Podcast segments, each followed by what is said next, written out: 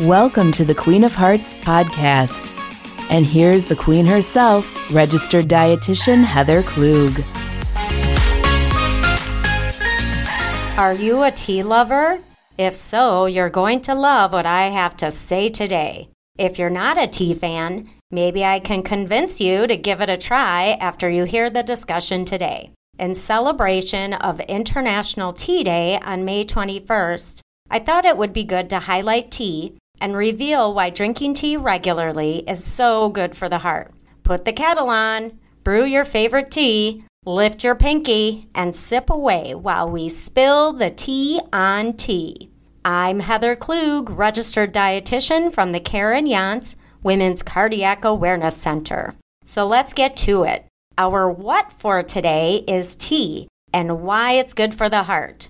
Tea is the second most consumed beverage on the planet. In case you were wondering, water comes in first place. There are many varieties of tea black, green, white, oolong, herbal. Then I'm sure you can find a favorite to drink. Tea is made from the leaves of an evergreen shrub called Camellia sinensis. The tea leaves can then be processed in various ways, which leads to the different kinds of tea that I just mentioned. Because tea comes from a plant, and you hear me talk about consuming more foods from plants. Tea is very healthy and great to include as part of an all around healthy eating pattern. Now to the why. Here are all the ways that tea helps your heart.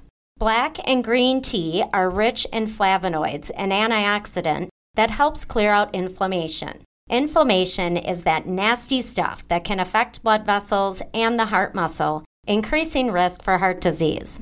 Now, although tea contains caffeine, which is known to increase blood pressure, the slow releasing caffeine in tea doesn't raise blood pressure like coffee tends to.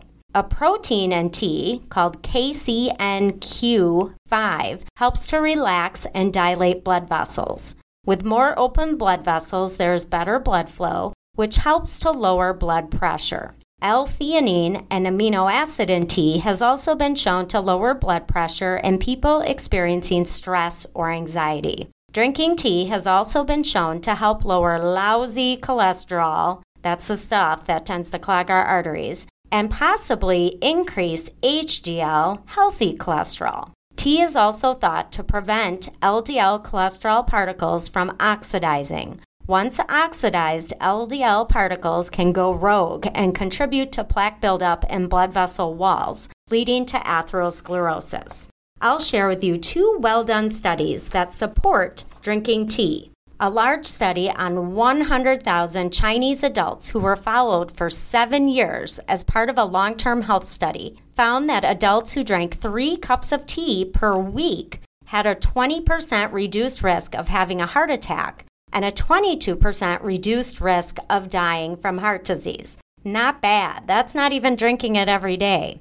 Another study in which 37,000 people from the Netherlands were followed for 13 years found that people who drank three to six cups of tea per day were 45% less likely to die from heart disease compared to those who drank one cup or less. All right, now that most important part how do we put it into practice? While there's no recommendation for exactly how much tea to drink each day, I would suggest drinking it daily. Aim for one to three cups per day to best help your heart. For the coffee lovers out there, that includes me, you don't have to give up your cup of Java. Start your day with coffee if you prefer, and then switch to tea to get a nice balance of antioxidants. This is what I do. I have coffee in the morning and tea in the afternoon. If your goal is to get the highest amount of antioxidants, stick to green tea. But black tea is great too. I personally prefer the taste of black tea. Black tea also has antioxidants, or you can do a combination of the two. There are many teas to try. My favorite is chai with the warm spices it contains.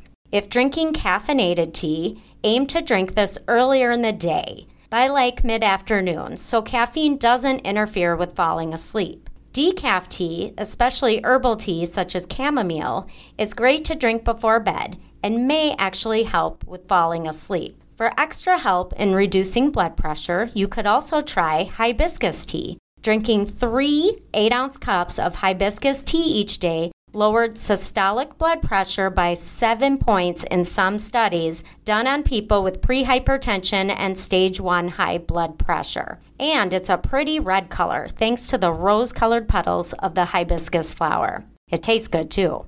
My other major tip is to keep your tea unsweetened as much as possible. Adding sugar counteracts the health benefits you would get from drinking tea. Drinking sweet tea regularly can lead to weight gain and an increased risk for type 2 diabetes and heart disease. If you need to sweeten tea, add a small amount of stevia or just a little honey. Over time, gradually decrease the amount of sugar and get used to the natural flavor of tea. Your taste buds can and will adjust to less sugar. You could also try squeezing a little fresh lemon juice into hot or iced tea for a boost of flavor.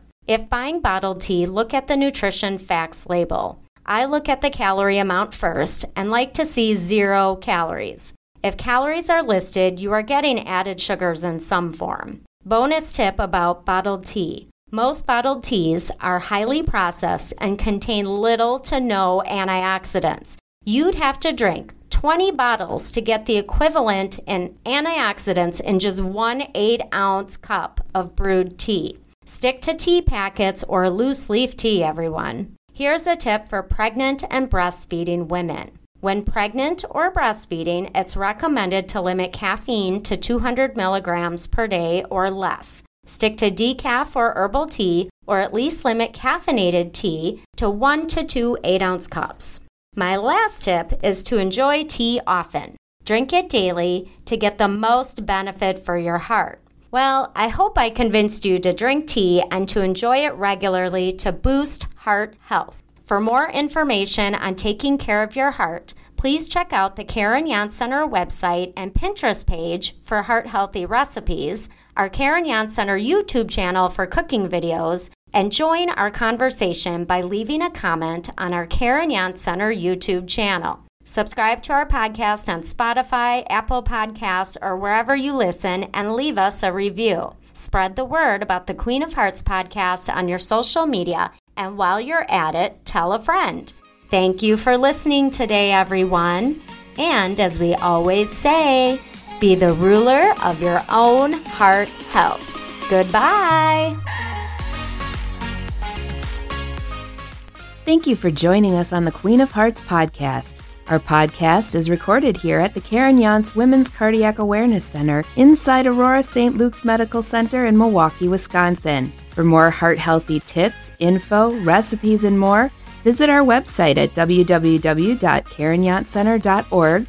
Like us on Facebook at Karen Yontz Center and follow us on Pinterest. If you like what you hear, subscribe to our show and be sure to tell your friends. Until next time, ladies, be ruler of your own heart.